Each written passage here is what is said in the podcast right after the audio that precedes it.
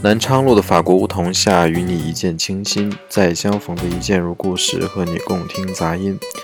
大家好，这里是一见图书馆的杂音节目，我是关博文。6月呢是一见图书馆的博尔赫斯主题阅读月，在6月份的第2个星期二，我们一见图书馆组织了一场小范围的观影活动。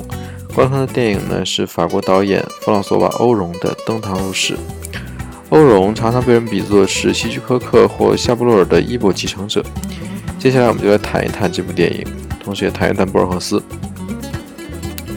之所以选择《登堂入室》作为博尔赫斯主题月的电影放映活动的片子，其实主要是因为整个电影的故事情节构造和电影的拍摄手法与博尔赫斯的写作手法有些许相似，故事的跳入跳出、虚构现实分不清楚，时而呢我们观众会觉得自己站在上帝视角俯瞰这一切，时而呢又觉得一切都是在以上帝视角的鸟瞰里。电影中实际上有很多的细节值得去细细品读，如果说要展开讨论的话呢，会有很多值得探讨的细节和导演的小把戏，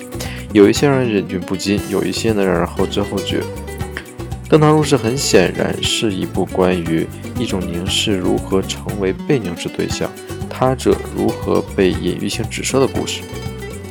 然而呢，这样的结论却不可避免的会陷入有关意义的悖论。登堂入室是关于3个故事的电影，高德笔下的故事、电影情节的故事以及观影者的故事。理解3个故事之间的内在动力，实际上要求我们认真处理格雷马斯关于目的语和原语言的这样的一个关系命题，也就是说，对意义的研究就被研究的表意及而言，总是处于一个原语言层面。而如果说把任何一种原语言作为目的语来研究的话，就意味着必须设定一个新的原语言的层面。所以说，在这样一部电影中，到底是哪一个主人公被凝视，还是说是观众被凝视，同时呢又是哪一个主体被指涉？回到博尔赫斯，博尔赫斯的短篇小说呢，常常善于用互文性写作，采用了一种这样的刚才我们所说的这种原小说模式，